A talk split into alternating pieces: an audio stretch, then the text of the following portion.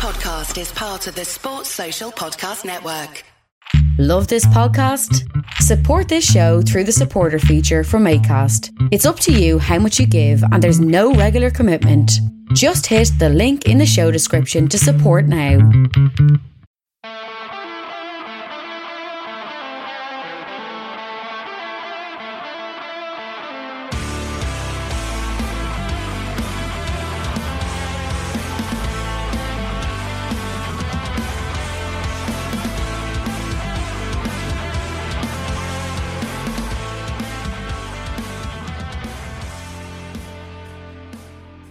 What's good, boys and girls? Two-Footed Podcast, Monday, January tenth, brought to you by E P L index dot com and our presenting sponsor, Liberty Shield.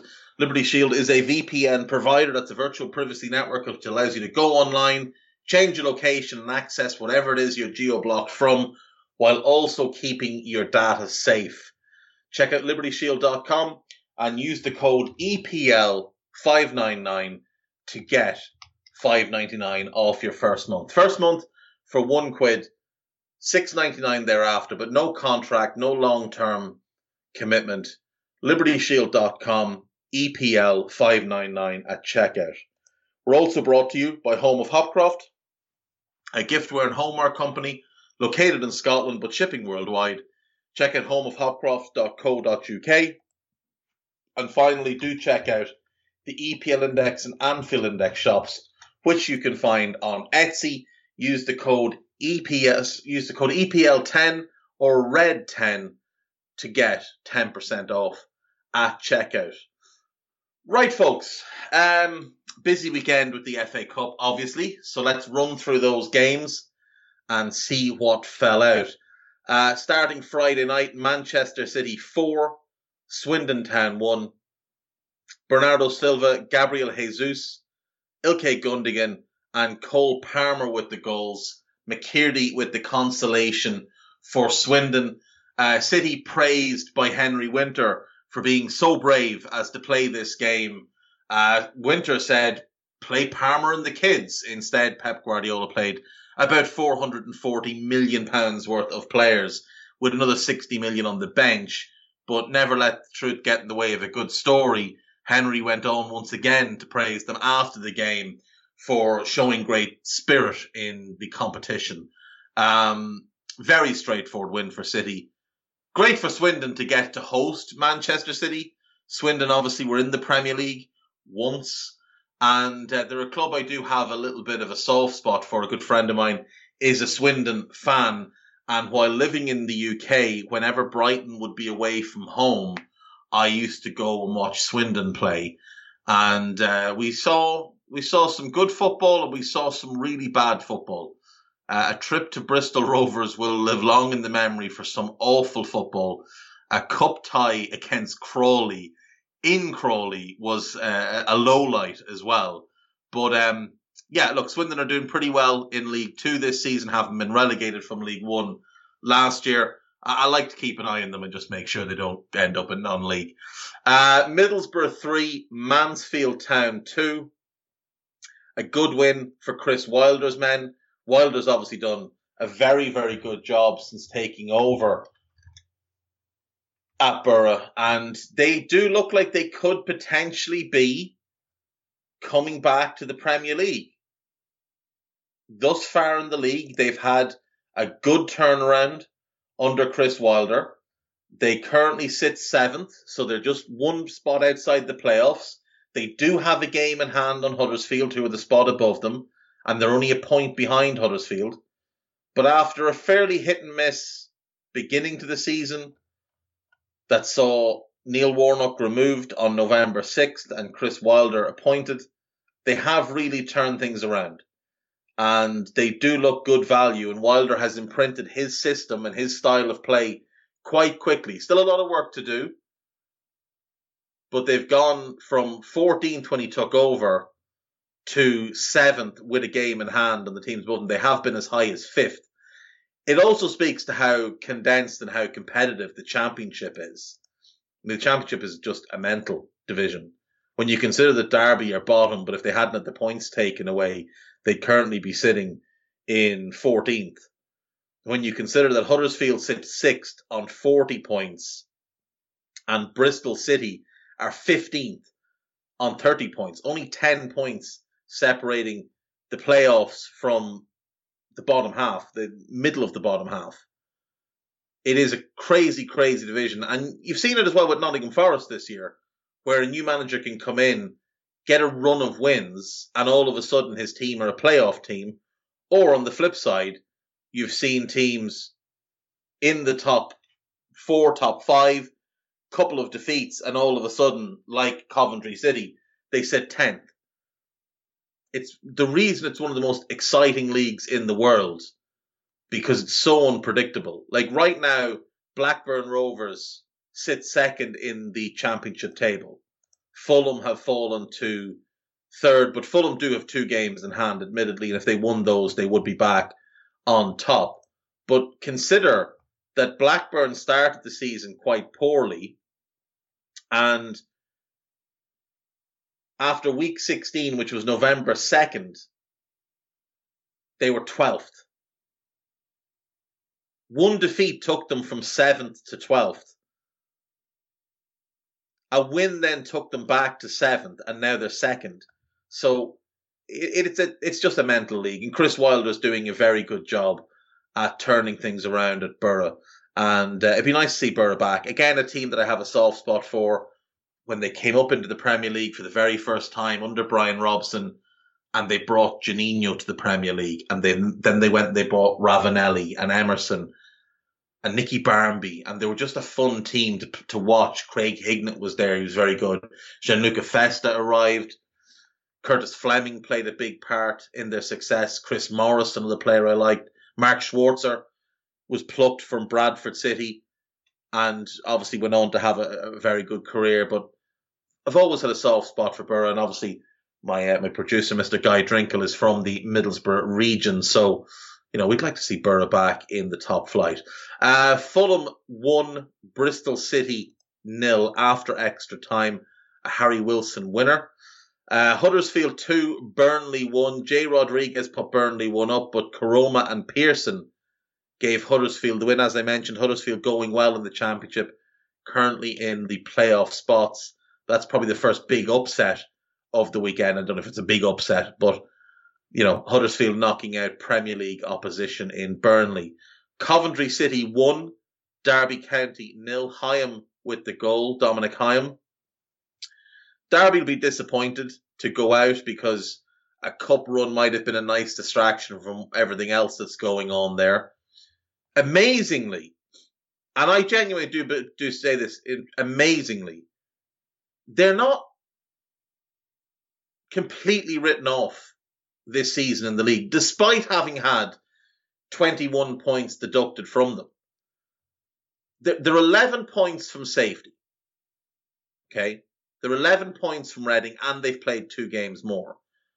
But remember, in the Championship, you play forty-six games. So they've got twenty-one games left to make up that gap. And Reading have been awful this season. You've also got Cardiff and Hull have been dreadful and could easily get dragged back into it. It seems incredible to say, but despite having twenty-one points taken off them, Derby County are not dead and buried. Seven wins and eleven draws this season, only seven defeats. If you look at the table, Bournemouth are top, they've lost less. Blackburn are second, they've lost, lost less. Fulham and West Brom, third and fourth, they've lost less. Lost less. Nobody else has lost less games than Derby, other than the top four. That may well change in the second half of the season, but that's impressive. eleven draws is the most in the division. There's a bunch of teams with seven wins, but their ability to avoid defeat is impressive. I believe they have the fourth best defence in the league, behind Fulham, West Brom and Bournemouth. A better defensive record than Blackburn. The issue is they can't score goals. So Barnsley have scored less, Peterborough have scored less, Hull have scored less, and Birmingham have scored the same. So bottom five defence, sorry, bottom five attack, top five defence. That's crazy.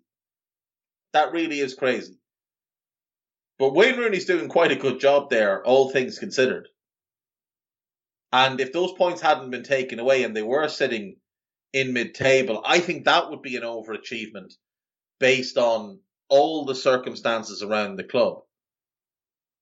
There is a lot of talent at the club. I think Rooney's quite lucky with the squad he has. He's got a lot of leadership. David Marshall, very experienced, been around a long time. Craig Forsyth, he's been around a long time. Phil Jagielka, not many players still around older than him. Richard Stearman's been around a long time. Colin Kazim Richardson, Tom Lawrence. These are all very, very experienced players. Curtis Davies is still knocking about there as well. And then they've got a lot of young talent. Louis Sibley's a player I really like. I really like Jason Knight. I like Lee Buchanan. There's a good blend in this squad. And Rooney is getting every single last bit out of them. And credit to him. Credit to him, considering what he's the, the circumstances under which he's working. That's really impressive. Like, Ravel Morrison is a contributing footballer this year. When did you last hear Ravel Morrison being a contributing footballer? He's played twenty-two games this season. That's the second most he's played since two thousand twelve thirteen, when he played thirty for Birmingham. In fact, it's the third most games in a season of his entire career. That season with Birmingham and the year he spent on loan from Lazio with Atlas in the Liga M X, he played twenty-five games in all competitions. It's his second most league appearances in his career. Like, it's crazy. Ravel Morrison coming through the Manchester United Academy.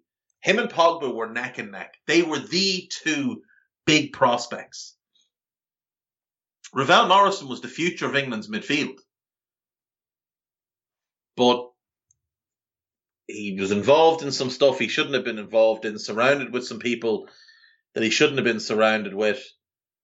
And his career has been a, a, a tale of caution, or a cautionary, ta- a cautionary tale.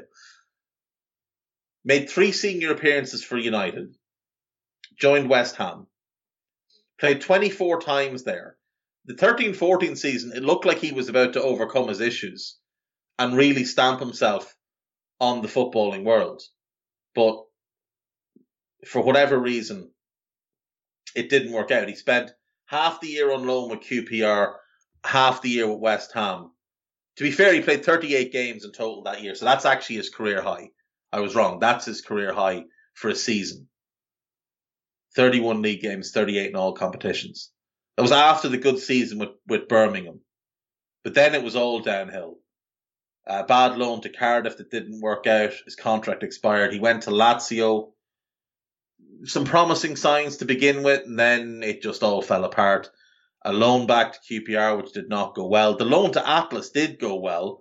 He ended up signing then for Östersund in um, Sweden, and that didn't go well. Came back to England with Sheffield United. That didn't go well.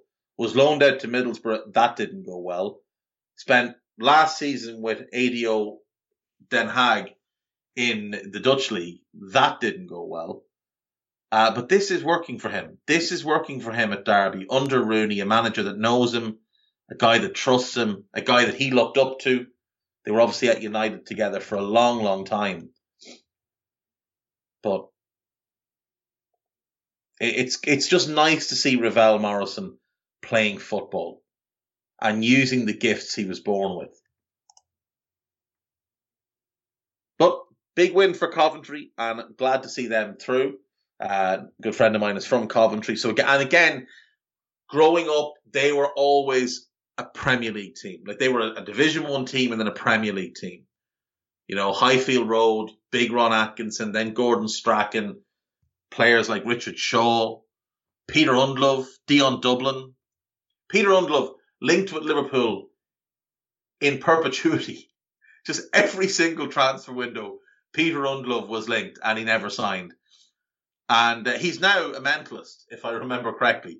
Yeah, I think he... No, that's Brian Roy. Brian Roy's the mentalist. I don't know what Peter Unlove was up to. Apologies to Peter Unlove. Uh, Hartlepool two, Blackpool one. This is a big upset. Hartlepool from League Two, Blackpool from the Championship. Blackpool doing pretty well in the Championship as well. So this is a pretty big upset. And um, credit to Hartlepool. All, on they go.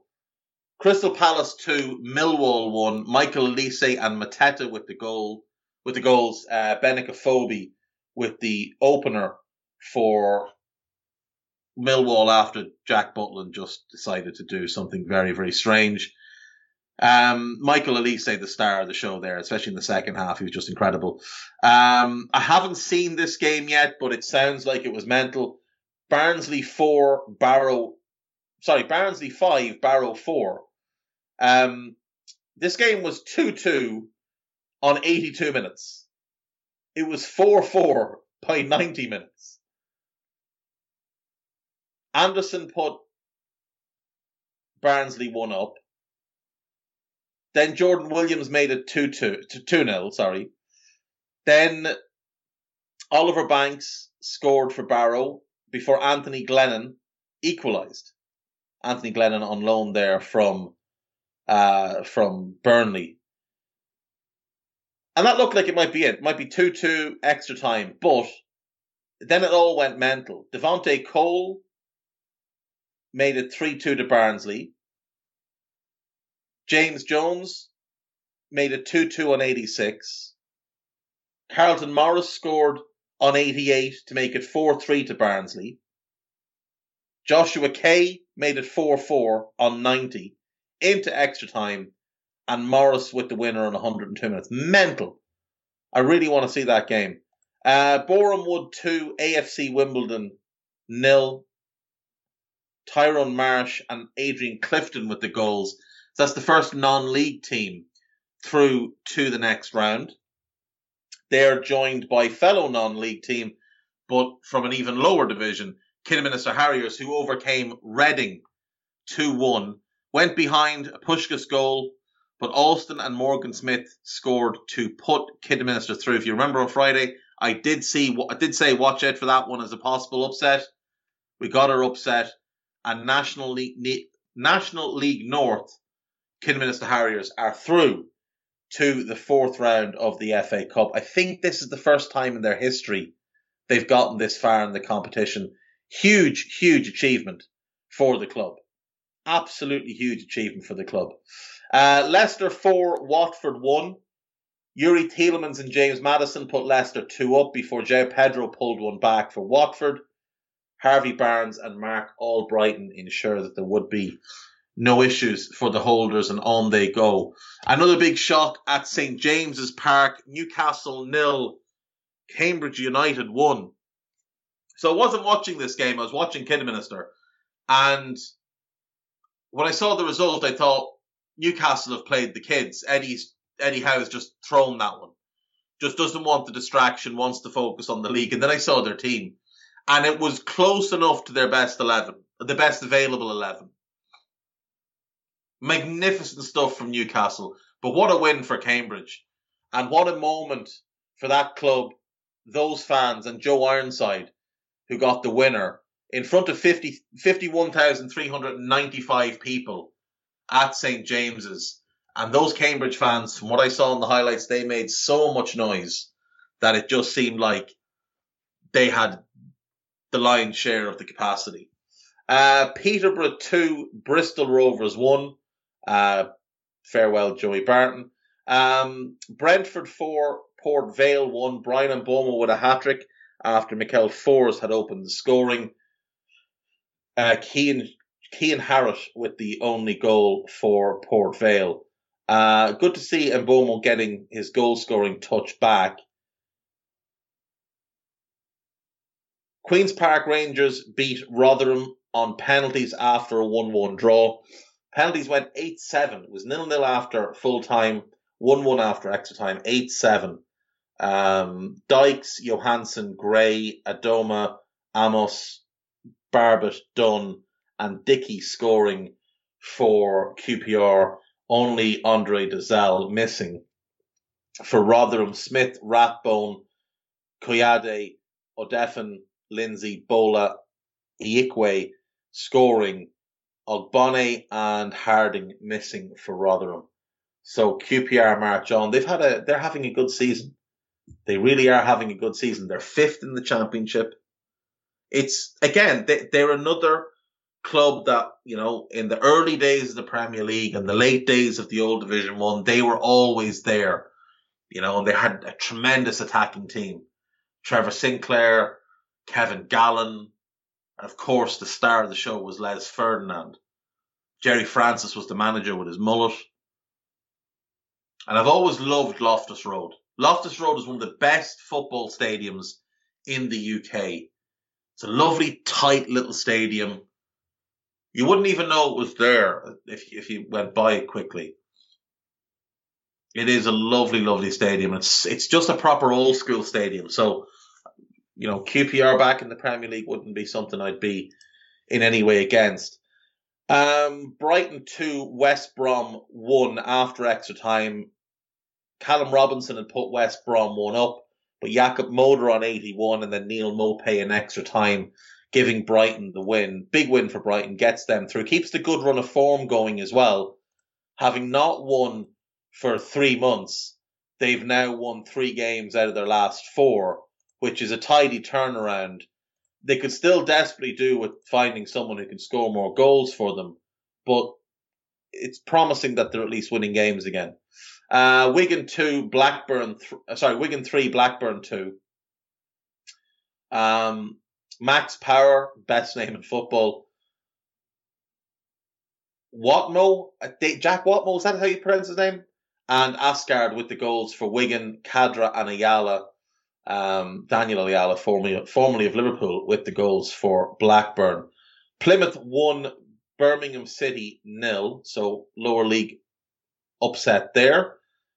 Chelsea five, Chesterfield one, Timo Werner, Hudson-Odoi, Romelu Lukaku, Andreas Christensen, and Hakim Ziyech with the goals for Chelsea.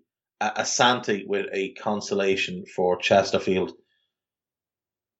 Chelsea march on. They were that was never going to be in doubt, really, was it? That was a, a fairly straightforward one for them. Uh, Everton three, Hull two. Everton went, uh, Hull went one up. Smith scored. This is mental because Everton tipped off and Smith scored within the first minute. So Everton managed to just gift that one. Uh, Damari Gray and Andre Gomes put them two one up. Longman equalised on seventy-one to send it to extra time. And an Andros Townsend winner on ninety-nine sends the Toffees through. Southampton three, Swansea two, also after extra time. Nathan Redmond had put Southampton one up. Perreault equalised on seventy-seven to uh, send it to extra time. A Bednarak own goal looked like it had Southampton in trouble, but El Yanassi and then Shane Long with his first goal in about fourteen years uh, send Saints through. Bournemouth three, Yeovil one. Mercandes, brought in in the summer from Brentford, scores a hat-trick. Quigley with a consolation for Yeovil. Bournemouth obviously having a good season under Scotty Twocoats, uh, top of the championship for now, and and playing some good football, to be fair. Luton Town four, Harrogate Town nil. Luton's another brilliant little ground there, Kenilworth Road. Great little ground. And again, another team that in the last days of the old First Division were just always a pain in the backside to go and play. They had one of those um, plastic pitches, the artificial pitches, before they were outlawed, and nobody enjoyed going and playing them. Absolutely nobody. Adebayo, Jerome, Cameron Jerome still knocking about and still scoring some goals. Uh, Kai Naismith and Berry, Luke Berry with the goals for the Hatters. Cardiff two, Preston North End one. Uh, Davies put Cardiff one up. Johnson equalised with a very well taken penalty. but Mark Harris with the winner in extra time. This no replays, extra time and penalties thing, this has worked really well and brought a lot of drama, I thought, this weekend. Uh, Norwich won Charlton nil, Milot Rashica with the only goal of the game to send Norwich through. Liverpool four, Shrewsbury one. Um, Dominic Udoy with the surprise goal for Shrewsbury on twenty-seven. Liverpool's defence all at sea. Conor Bradley's not a particularly good defensive player at right back. His skills are more going forward, and he's still very young and very lightweight, but caught a bit there for the goal. Kanate, not great positioning. Shrewsbury deserved to be one up. Liverpool playing quite a strong team. Cade Gordon, uh, seventeen years of old, years of age, scoring his first senior goal for Liverpool on thirty-four. And then it was sort of inevitable what was going to happen. Fabinho scored on forty-four, a penalty to put Liverpool two one up just before half-time. Bobby Firmino came off the bench and he scored on seventy-eight with a back heel, and then Fabinho on ninety-three, wrapping things up.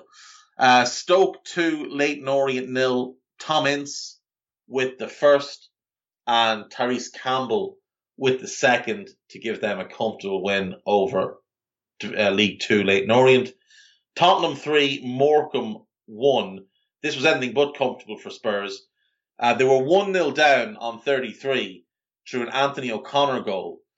And then it really was a slog for them to get back into this. But Harry Winks, with what was absolutely a cross from a free kick, beats everybody, including the goalkeeper, puts the ball in the back of the net on seventy-four to make it one one. Lucas Moura on eighty-five just ran away. Morecambe were pushing on, trying to go for a second, trying to win the game. Huge credit to them for it. But they left themselves open. Lucas Moura ran away from them and made it two one. And then Harry Kane made it three one. On eighty-eight. Uh, West Ham United two, Leeds United nil. Lanzini and Bowen with the goals. A shell of a Leeds team, really. Uh, Wolverhampton Wanderers three, Sheffield United nil. Daniel Pedence with two. And a rare Nelson Semedo goal, giving Wolves the win. Again, their good season continues, as does obviously West Ham's. I should have mentioned West Ham going strong now in three competitions, and obviously did pretty well to get to the quarterfinals of the League Cup. Uh, and then the, another big shock to finish off the weekend. Nottingham Forest won, Arsenal nil. Lewis Grabban with the only goal of the game. And it has to be said, Forest deserved to win this game. They absolutely deserved to win this game. They were the better team on the day. Arsenal played a pretty strong team, but they were just outplayed. They were outfought. Arteta has come out after the game, and he's questioned the heart and the fighting spirit of his team. Some of us have been telling you all along this team's a bit fugazi and not to be trusted. I think we saw why. Um, we do have one game tonight. It is Manchester United at home to Aston Villa. Crisis-riddled Manchester United at home to Aston Villa. Villa out on a high after signing Phil Coutinho. Now look favourites to sign Luca Digne as well. Uh, Luca Digne would be a very interesting signing. Not necessarily the most obvious of signings for Villa. Now, personal terms still to be agreed, and they're still a little bit apart on the fee. But Villa apparently are front runners to grab Luca Digne. They do need an upgrade at left back. But Luca Digne and Tyrone Mings doesn't scream clean sheets to me. And at twenty-eight, he'd be twenty-nine in the summer. He's just a bit of an odd fit with their timeline. Like, if you look at their key players, Matty Cash, Ezri Konsa, Douglas Luiz, Ollie Watkins, Emi Buendia. Like, Digne's a couple of years older than, at least a couple of years older than all of them. Now, he isn't the same kind of age range as John McGinn, but I would have thought John McGinn would be one they'd be looking to sell in the summer when his value's high, and get a good profit on him, and then put that money back into the team. You see all these great young players coming through, Chukwuemeka, the two Ramsey boys, Louis Barry. You kind of would have thought, you know, you targeting players twenty-three to twenty-six. That's kind of the sweet spot, which is why, in part, I thought Borna Sosa made sense. You also look at his physical makeup and the style of play would seem more suited to how Gerrard had his team playing at Rangers than what Luca Digne offers. But there's no doubting Luca Digne is a very good player. There's no doubting he's a big upgrade at left back for Aston Villa. The bigger question mark then is the wages. How much does that blow their wage bill? Because they've got quite a tight wage structure there. And they've been very, very careful with how they've added players. Luca Digne will come in on substantially more than anyone else at that club. I would be surprised if there's anyone at Villa, other than maybe Danny Ings, currently er- earning over eighty grand a week. I would say Ings is probably on about one hundred k a week. And Luca Digne is probably going to want in the region of about one hundred fifty. And that's an awful lot of money. But if they have the money to do it, away with them. Uh, they'll play United tonight. And obviously United have so many different things coming out of the club. The strife between the players, the strife between the players and the new manager, the uncertainty over the future of the manager, the replacement of the manager, the uncertainty and sheer comedy of everything above that. Obviously, Ed Woodward is leaving, and it's jobs to the boys, an internal uh, appointment, one of Ed Woodward's um merry men getting the big job there. It feels like we're in a very crucial point in time for Manchester United Football Club. It feels like the managerial decision that they've got coming up is absolutely massive and will define the next five years of the club. I've been over the stuff with the squad before, and I repeat, none of it fits together. None of it fits together. They've overpaid massively for very average players, routinely. They've taken big swings at star names, and only Bruno has worked. Pogba didn't work. Cristiano hasn't worked. Sancho hasn't worked. Now, Sancho at least is very young, and there's loads of time for him to find his feet, to find his form, and to develop into the player that I think we all know he can be. You've got two great young homegrown attackers there in Greenwood and Rashford as well that are the future of the club. Another big swing that they took was Martial. That hasn't worked out. He currently wants to leave. They're going to lose a fortune on him. Bruno's the only one that's really worked. And the issue with Bruno is you can't really play him and Pogba or him and Donny together without having to leave out somebody else who's more important than either Bruno or, or either either Pogba or Donny. Bruno doesn't work well with Cristiano Ronaldo. He just doesn't. It limits him massively.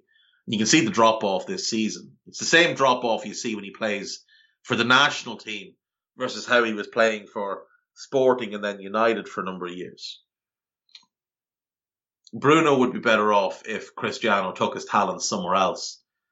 And if United could line up with a front four of, let's say, Bruno behind Greenwood, Sancho and Rashford either side, that's more exciting. That's something to build off. Problem is you've got no midfield and your defence is a little bit all over the place. Luke Shaw has reverted to the Luke Shaw pre-pandemic, the, the one we saw for the first six years he was at United. Very inconsistent player, defensively suspect, seems to lack confidence. Harry Maguire is a good centre-back, not a great centre-back. He's not a particularly good leader. His captaincy of United is a farce. And he dictates you need to play a deep line, whereas Rafa Varane is not comfortable in a deep line. He is a high-line defender. On the other side, then, you've got Aaron Wan-Bissaka. Absolutely fine in a deep block, a one v one defender, a specialist at what he does, woeful going forward. woeful when asked to do anything with the ball. fifty million pounds. And then you've got David De Gea, a goalkeeper who does not allow you to play a high line. A goalkeeper who mandates you play a deep block because he won't leave a six-yard box. So Varane doesn't fit with the rest of them. The rest of them aren't good enough really to play for a team that wants to win the Premier League title. There's no midfield. So therefore, there's nothing to join to the attack. And the attack are players that need to play on the front foot. To play on the front foot, you need to play a high line. To play a high line, you need to have defenders that can play a high line, the goalkeeper that can play a high line. You can go round and round in circles, and you're just going to end up coming back to the fact that Manchester United are in a bit of bother. They were awful against Wolves last week. I'm not expecting much tonight. I actually think Villa will win this game. The fourth round draw has been made. Uh, Leah Williamson and David James took part in the draw. And what we got was Crystal Palace at home to Hartlepool United.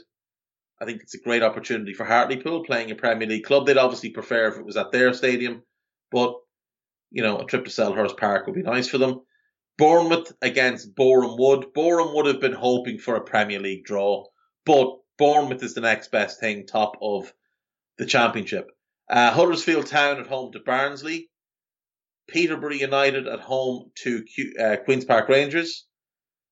Cambridge, their payoff from beating Newcastle is a home game against Luton. So that one should be interesting. There's a, another ch- a chance there again for maybe Cambridge to reach the fifth round of the competition. Southampton against Coventry City. That is a proper throwback early nineties Premier League game. A relegation battle from about ninety-three to about ninety-six. That's right in that wheelhouse. Um, Chelsea at home to Plymouth Argyle. Everton at home to Brentford. That one should be a good one. Kidderminster, they got the great draw. They got West Ham at home. So I think that's great. I think that's brilliant for them to have a big club like West Ham playing really well, coming to their stadium to take on the Harriers. Uh, Agborough holds six and a half thousand people. So that one should be a bit of a cracker. That one should be a bit of a cracker. Now, you'd expect West Ham to get through comfortably, but what an occasion for, for, for Kidderminster Harriers. Uh, the winner of tonight's game between Aston Villa and Manchester United will host Middlesbrough. Uh, Tottenham will host Brighton and Hove Albion. Liverpool are home to Cardiff City. Stoke are at home to Wigan. Nottingham Forest at home to Leicester. So that's a nice little Martin O'Neill derby for you there. Manchester City at home to Fulham. And Wolves at home to Norwich. So some decent games there. So that should be fun. Uh, we'll take a break. When we come back, we will have a look at the latest news, the latest transfers, and the gossip. And then we're done. Speak to you soon.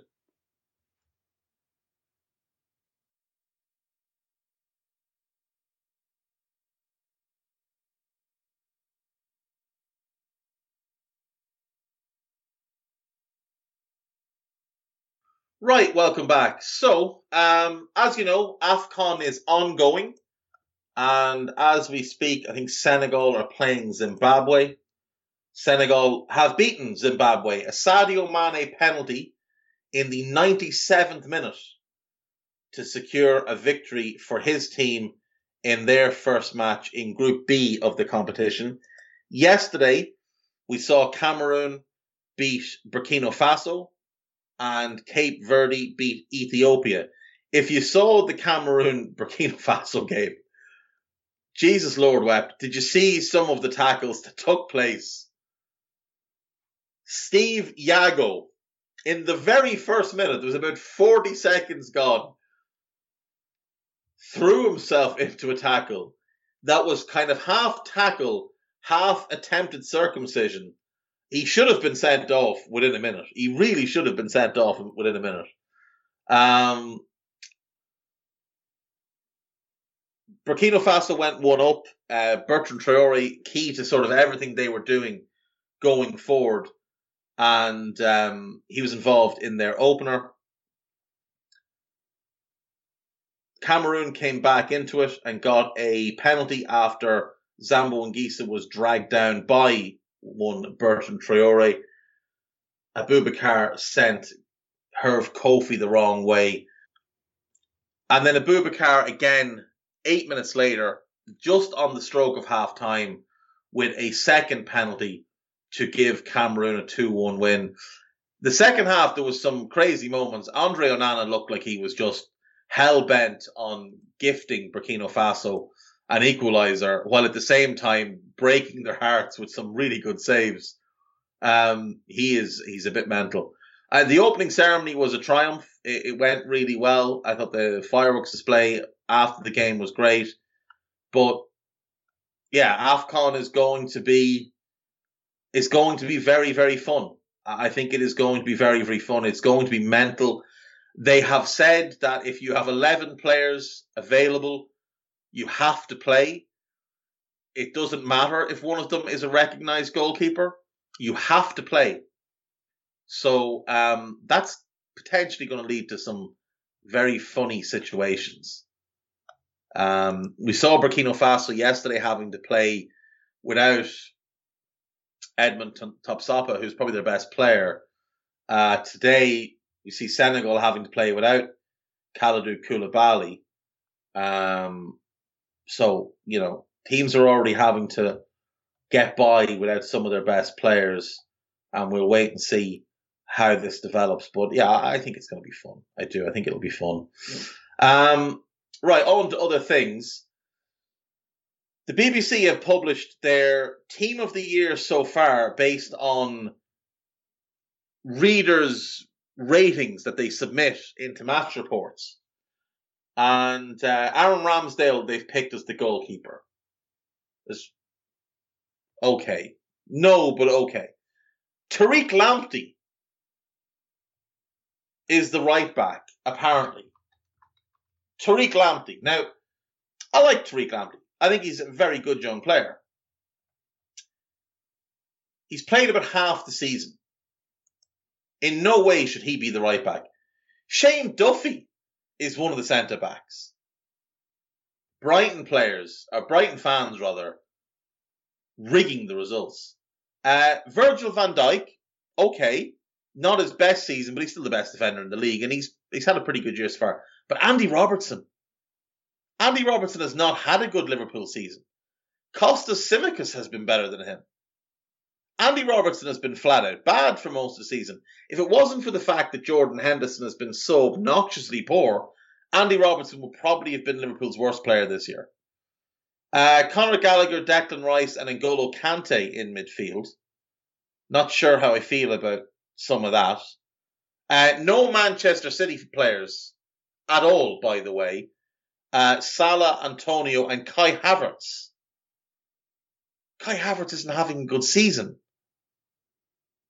No Bernardo Silva. No Emmanuel Dennis.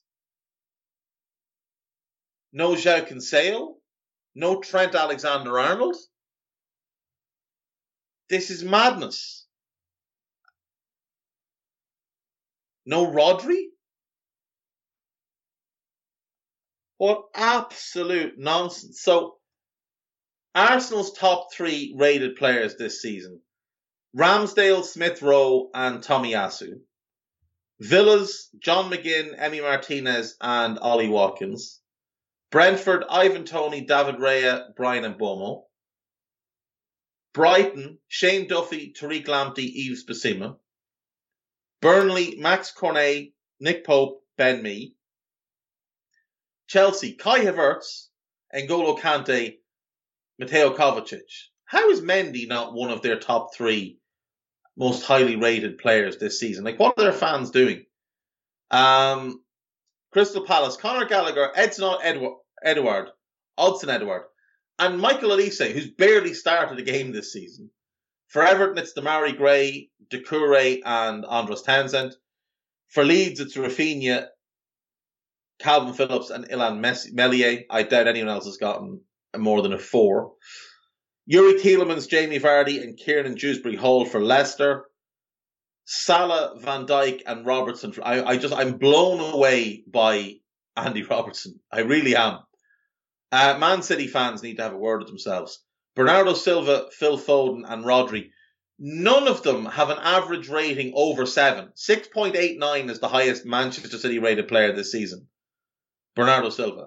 At Manchester United, David De Gea, Rafa Varane and Cristiano Ronaldo. No, none of them, none of them even six out of ten uh, on by the ratings. De Gea the highest on five point nine five. Cristiano third on five point four, which will tell you how low the rest have been rated. Like Newcastle are, are awful, and yet Alan Saint-Maximin six point two eight, uh, Callum Robinson and Joe Willock make up their three. Billy Gilmour highest rated for Norwich. I'd imagine Chelsea fans have been hijacking that. Um, Lucas Rupp and Grant Hanley, like Jesus wept. Che Adams, Tino Livramento and Armando Broja from um, Southampton. Youngmin Son, Lucas Moura and Hugo Lloris for Spurs. Ismail Assar, Emmanuel, how's Emmanuel Dennis six point two? Jesus. And Josh King uh, for Watford. Nobody overrates their own players like West Ham fans. Declan Rice, Mikel Antonio and Jarrod Bowen all over seven point one, allegedly. Like, no other team, no other team has three players over seven. Chelsea have two. And Kante's barely over seven, seven point oh four. And yet West Ham have three. seven point one being the lowest. And there may even be a fourth over seven. It's just not listed. Uh, Ruben Neves, Wang Hee-chan and Raul Jimenez. And uh, just to circle back, once again, undeniable proof that Thomas Souček is the most underrated player in the league and that West Ham fans don't know what they have in Pablo Fornals. Um, so that's that. So, yeah, some nonsense there. Uh, what else do we have? Uh, Federico Chiesa suffered a torn A C L in Juventus' four three win over Roma last night. Roma were three one up. Juve scored three in seven minutes to seal the victory. Uh, Mikel Arteta has come out and apologised to fans and questioned the desire of his players after their loss to Forest. Paris Saint-Germain battled back for a point against Lyon. I would say Lyon threw the game away, to be a bit more accurate. Um, yeah, Edouard Mendy and Koulibaly both missed the Senegal game with COVID. Burn, Burnley's game, or sorry, Barnsley's game with Stoke has been called off on Wednesday night if you are a Championship watcher. Uh, what else do we have? Oh, yes, t- tomorrow night's game between Leicester and Everton has been called off. Uh, Leicester apparently could field a fairly strong squad for the League Cup, for the F A Cup at the weekend. And if you look at the team, it was a fairly strong team. Um, but unable to field a team against Everton. So the team that started here, now admittedly, Hamza Chowdhury at right back is, isn't great, but Albright and Chowdhury, Vestergaard, Daley Campbell, Tielemans and Brunt, Perez, Maddison, Barnes and Lookman, Casper uh, Schmeichel on the bench. To be fair, to be fair, there's a lot of kids. That, that's all kids. It's Casper Schmeichel and a bunch of kids. And when you look at that defence, fair enough. But that's a lot of injuries. That's not a whole lot of COVID. That's a lot of injuries. Um, and Wilf Ndidi, obviously, and a few lads been away. Iheanacho being away at the um, the AFCON. But, you know, Vardy out, Evans is injured, Soyuncu's injured, Fofana is injured, Justin is injured. Now, Castagna might be COVID, but I think it is mostly injuries that is uh, affecting Leicester. Um, we do have one other Premier League game, I think, on tomorrow night. Yes, we have Southampton against Brentford. That one is tomorrow night. So that should be an interesting game. Where do we stand injury-wise for that one? I would imagine there is more than a few. So Brentford currently with nine players marked. Josh Da Silva out, Rico Henry a doubt. Sergio Canos back. Matthijs Janssen back. Frank Onyeka is at AFCON. David Raya is injured. Um, Charlie Good, Zanka and Julian Janvier all ruled out. So a lot of injuries at centre-back. They've been having that problem for the last little while, Brentford. Southampton, again, nine players tagged for them. Uh, Alex McCarthy out. Kyle Walker-Peters has COVID. Che Adams has COVID, but they ho- had COVID, but they hope to have him back. Jan Valery and Salisu. No, Jan Valery is suspended. Salisu is back. Uh, Gineppo's at AFCON. Thierry Small has COVID. And Tino Livramento has a knee injury that they're just not taking any chances with. Um, that should be a decent enough game, to be fair. Brentford travelling to the South Coast to take on the Saints. I won't be here tomorrow, so I'm going to predict a draw in that one. I'm going to I'm going to go for a score draw. one one, two two, something along those lines. Um, yeah, and then we get West Ham Norwich on Wednesday. Should be a fairly straightforward one for West Ham before we roll back into a full range of games at the weekend. Uh, we might as well just finish up with the gossip and be done for the day. Uh, three days worth to get through, so let's go through. Manchester United are chasing the signing of Sergei Milinkovic-Savic. Uh, they've been chasing the signing of him for about five years now, and I don't think it's likely to be true because he just doesn't really fit into how Ralf Rangnick wants him to play. And we don't know who the next manager is, so there's no point in them buying players for that. So, you know. Uh, United have offered Paul Pogba a five hundred thousand pounds a week contract to remain at Old Trafford. Pogba, though, has denied being offered a new deal, so that's fine. Uh, the Red Devils have ended their interest in signing Erling Haaland. I, I, yeah, I, I don't think they were going to be signing him anyway. Liverpool are prepared to offer Barcelona and Spain midfielder Gavi around eighty thousand pounds a week to land his signature. He's a forty-two million pounds buyout. Liverpool and Manchester City both credited with strong interest. Everton have been offered Alexis Sanchez on a free transfer. Say no. For the love of God, say no. Aston Villa are interested in Brighton's Mali midfielder Yves Bissouma. Don't think he'll be on the move this month. I wonder if they could get him in the summer.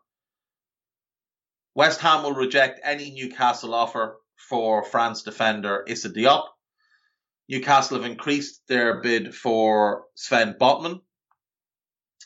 Uh, Brendan Rodgers he is, has revealed he is eager to sign a central defender on loan at Leicester. Hmm. You get Fafana back soon. Well, the Evans injury. The Vestergaard thing has just been such a mess. He should just come out and say, I made a mistake. Uh, Liverpool have turned in a seven million pounds bid from Watford for Nat Phillips. The Reds are not prepared to let Divock Origi leave in a cut-price deal. Yeah, they want a decent fee from him in January. Sevilla are not prepared to let Diego Carlos leave for Newcastle for anything less than a substantial fee. Makes sense. They'll want to replace him. A C Milan midfielder Frank Kessie is in talks over a move to Real Madrid. I doubt it. Uh, Arsenal and England midfielder Ainsley Maitland-Niles gone to Rome. He played last night. Uh, Mikel Arteta has ruled out signing Jack Wilshere, who is currently training at the club and doing his coaching badges. Jack Wilshere's thirty. He needs to play football. Someone in the M L S should offer him a contract. He would do well there. I believe he would do well there. Some, and he's got, you know, probably a couple of decent years left in him if he's managed properly. Um, Chelsea are exploring options to cover the left side of the fence in Ben, Ben Chilwell's absence, as well as taking, as well as talking to Leon over a return for Emerson Palmieri, who is on loan at the French club. Yeah, it just makes sense to bring him back rather than spending money that you don't need to spend, to be quite honest. And as a wing-back, Palmieri's fine.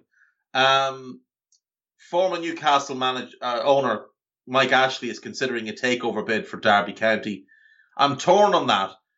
On the one hand, I, I want to see Derby saved. On the other hand, Mike Ashley's an abomination and shouldn't be allowed near another football club. Barcelona are the latest club to monitor Uh, Antonio Rudiger's situation. Uh, he is going to fleece somebody for a whole bunch of money. Mikel Arteta has urged his Arsenal bosses to get spending in January as the Gunners chase Dusan Vlahovic. Apparently Arsenal are in the, the driver's seat for that one, but the player is not keen, so you know, might be a waste of time. Um, Lionel Messi could force a Paris Saint-Germain exit after just one season if the club fails to win the Champions League, according to former Barcelona and Spain international Lubo Carrasco. Now, I'm not sure how he would know. Uh, is he close to Messi? I, I, I doubt it. I mean, he's tagged as former Barcelona player, but nineteen eighty-nine he made his last appearance at Barca. I don't know if he's had involvement in the club in recent years, but he was managing in the mid two thousands. So unless he went back to work in the academy or something, I don't know. Uh, Mikel Art- oh yes, I've done that one. Right, Cristiano Ronaldo's agent, George Mendes, has flown to England for a crisis meeting with the Manchester United forward as he considers his future. I mean, you know, if you when, when tantrums don't work, you've, you've got to get the agent involved. Uh, Erling Haaland believes Manchester City will try to sign him in the summer transfer window after Manchester United pulled out of the race. Uh, United were never in the race. Manchester United and Portugal midfielder Bruno Fernandes will become Barcelona's top target in the summer if they fail to sign Haaland. I can't think of a less Barcelona-type player than Bruno, being honest. Uh, Alvaro Morata is set to cut his loan at Juventus short to join Barcelona, but Max Allegri is refusing to let him go before he signs a replacement. So Icardi has been linked with Juve. Icardi would be an upgrade for Juve over over Morata, and just let him go. Uh, Lazio were interested in Kepa, but his one hundred seventy thousand wages are a stumbling block. I'd imagine they want him on loan. I'd imagine they want him on loan. I wouldn't imagine they're willing to buy him. Uh, Marseille defender Boubacar Kamara wants one hundred fifty thousand a week. Uh, no, he doesn't. That's an out-and-out lie is what that is. Um, Barcelona will target Adama Traore if Ousmane Dembele decides against renewing. Uh, Adama Traore obviously came through the Barcelona academy before leaving for Aston Villa many years ago. Atletico Madrid are interested in a deal for Cedric Soares. No, they're not. No, no, they're not. Let's not make th- things up. Um, Fiorentina and Serbia's Dusan Vlahovic is prepared to wait until the summer to resolve his contract and will not be rushed into a January move. Arsenal are chasing the Serb, but Aston Villa forward Ollie Watkins may be better suited to the Gunners' attack. No, he wouldn't. No, he wouldn't. Uh, Dusan Vlahovic would be much better suited. Um, if you wanted to push an English striker there, Calvert-Lewin or even Ivan Toney would be better suited to Arsenal's way of playing than Ollie Watkins. And I like Ollie Watkins. He's a very good player, but he's not really suited to what Arsenal are doing at the minute. Uh, Manchester United and Ivory Coast defender Eric Bailly is a possible target for A C Milan as they look to find a replacement for Simon Kjaer. United can't really afford to let any centre-backs go. None of them are any good other than Varane, but they're all injury-prone. All of them, including Varane. Uh, Birmingham City are closing in on a loan deal for Amad Diallo. It's, that's a terrible idea. Um, not Birmingham, nothing to do with them, but the Championship is not the place for Amad Diallo. Send him on loan to the Bundesliga and you will get back a better player in six months. Aston Villa, Crystal Palace, Newcastle and West Ham are all interested in signing Senegalese forward Bamba Dieng from Marseille. Uh, Villa are interested in Yves Bissouma, but Graham Potter says the Magpies will not, or the Seagulls rather, are not selling. Barcelona Vice President Rafa Yust says more players need to be sold before Ferran Torres can be registered. And that's after Coutinho left. It's magnificent. Barcelona will meet with their United States fullback Serginho Dest as Chelsea seek to sign the twenty-one-year-old as cover. Um... I, I, don't, I don't understand how they will meet with him. He's there every day. Just call him into a room. Tottenham's fifty-four million reg- record signing Tanguy Ndombele is hopeful of a move away from Spurs this month. After his performance yesterday, it's not surprising. The spoofer with the catchphrase says Steven Bergwijn is on his way. He is... The one thing I will say for the spoofer is he has managed to kiss the backside of Fabio Paratici often enough that he does get bits and pieces from Paratici. So it's also why, if you remember a few months back, uh, there was a profile on Paratici written by The Guardian that Romano's name was put on. He didn't write the thing, but his name was put on it. And um, that was just more of the backside kissing to curry favour. Uh, Paris Saint-Germain forward Kylian Mbappe could turn down a move to Real Madrid. He could, but he won't. Uh, Bayer Leverkusen and Czech forward Patrick Schick says he's happy at the German club, despite talk of a transfer in January. He's having a really good season. Aston Villa are in advanced negotiations to sign Luca Digne. I mentioned that earlier. Uh, Newcastle have approached Burnley for Chris Wood. Okay. Newcastle have added R B Salzburg's Noah Okafor to the list of potential signs. This is literally them literally just throwing shit up against the wall. And I know I don't curse, but sometimes cur- sometimes cursing is needed. And this is throwing shit against the wall. So we're going to leave that in there. That's what they're doing. There's no plan at Newcastle at all. Like, you're not approaching Burnley for Chris Wood and then looking at Noah Okafor as well. Like, that's nonsense. You've no idea what you want to buy. You're just looking at lists of strikers and hoping for the best, hoping one of them will become available to you. Um, Bruno Fernandes has denied re- reports of a January move to Barcelona, comparing it to an April Fool's Day joke. It's just Barca. They can't register Ferran Torres. They can't sign anybody else. Uh, former Republic of Ireland and Newcastle goalkeeper Shay Given has advised Queven Kelleher to leave Liverpool this month so he can get more game time. I do agree he does need to leave, just not this month. He can go in the summer on loan. Uh, Jean-Philippe Matete is close to leaving Crystal Palace this month. He's just started playing for them. He scored two goals recently. Leave the boy alone. Uh, he is on loan from Mainz. Um, but they have an option to buy him in the summer. I don't think they'll take up the option, but you might as well keep him to the summer. Um, I don't believe that that's... I hope that's not true. Uh, he's he's starting to play and fit in. It, it's good. Leave him alone. Uh, Saïd Kolasinac has held talks with Marseille over a free transfer. So Marseille love to buy Arsenal cast-offs. Love it. Uh, Chelsea boss Thomas Tuchel has suggested Ross Barkley could be allowed to leave on loan. Let him leave permanently. Just let him go. Newcastle are interested in signing Ibrahim Sanguer from P S V Eindhoven.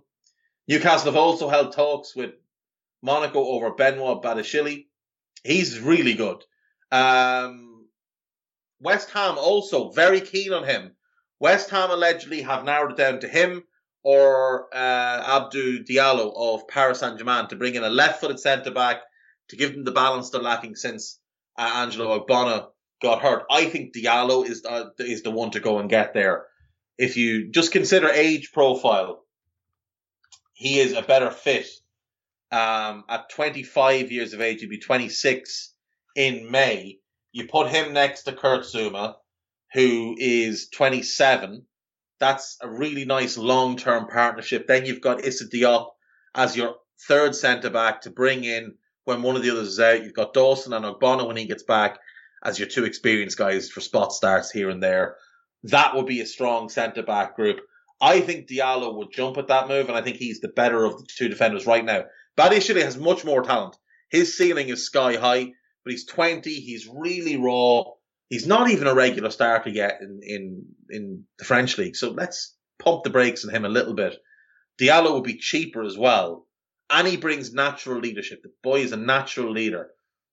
I think he's the perfect successor to Ogbonna. You've already got, as well, your goalkeeper of the future there now. You haven't played him nearly enough this season, but West Ham are in a good position to build a nice little French core there at the back. Areola is the goalkeeper, Zouma, Diallo. Now, I know Diallo is, is you know, playing for the Senegalese national team, but he is uh, he is French. He was born in France, raised in France, played for the French teams up to under twenty-one level. Um, he made the decision to go and play for Senegal to play international football, and he's and he's a really good player. But yeah, get him, keep Areola, keep Diop, keep Zouma, build from there, find a left back. You've got good right back options now. Cresswell is a fine backup left back. You've got your quality midfield pairing. You make the Alex Kral deal permanent. get one more in for a bit of depth. Get a bit of depth and a long-term plan up front after Antonio. You've got your three behind. You're not far off having something really good there. You're already a good team. You could be really good with a couple of couple of clever little moves. Um, Manchester City midfielder Tommy Doyle has ended his loan spell with Hamburg and is set for the short-term switch away this month. So he barely played, I believe, on loan for Hamburg. Uh, very talented young player. Very, very highly regarded by those at City. Played seven games, only one hundred fifty minutes. Seven, six league matches totaling seventy-one minutes. One cup match for seventy-nine minutes. Yeah, he's barely played. Um, I don't know how the two Bundesliga is going this year because I, I genuinely just couldn't be bothered looking at it because Werder Bremen have just disgusted me so much. Uh, my Bremen team sits seventh. Hamburg are third. They're in the mix for promotion, but Schalke fourth. Fortuna Dusseldorf in fifth. Hanover ninety-six. Sorry, Fortuna Dusseldorf are thirteenth. Hanover ninety-six are in fifteenth. Hanover, Dusseldorf, Werder, Shakhtar, and Hamburg are all top flight teams. They're all huge clubs. And there they all are hanging out in the second division. Saint Pauli are top. Everybody should love that club. Um, finally, Manchester United have not received an offer for Paul Pogba. Of course they haven't received an offer. Why would anyone give them money for a player who's been a flop for years now when he's out of contract in the summer and can be had for nothing? Because he's going to want stupid wages regardless of who he joins.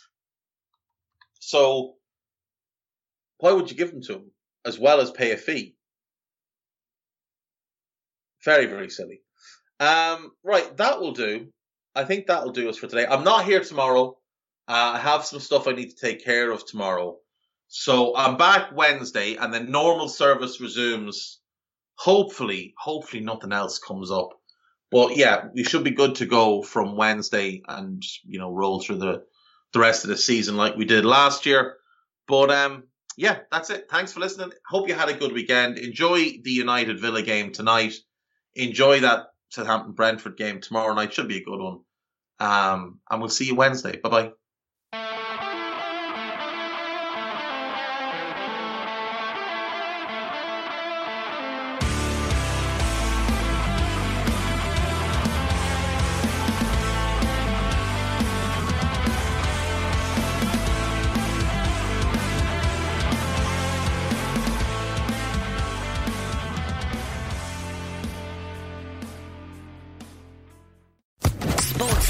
Podcast Network.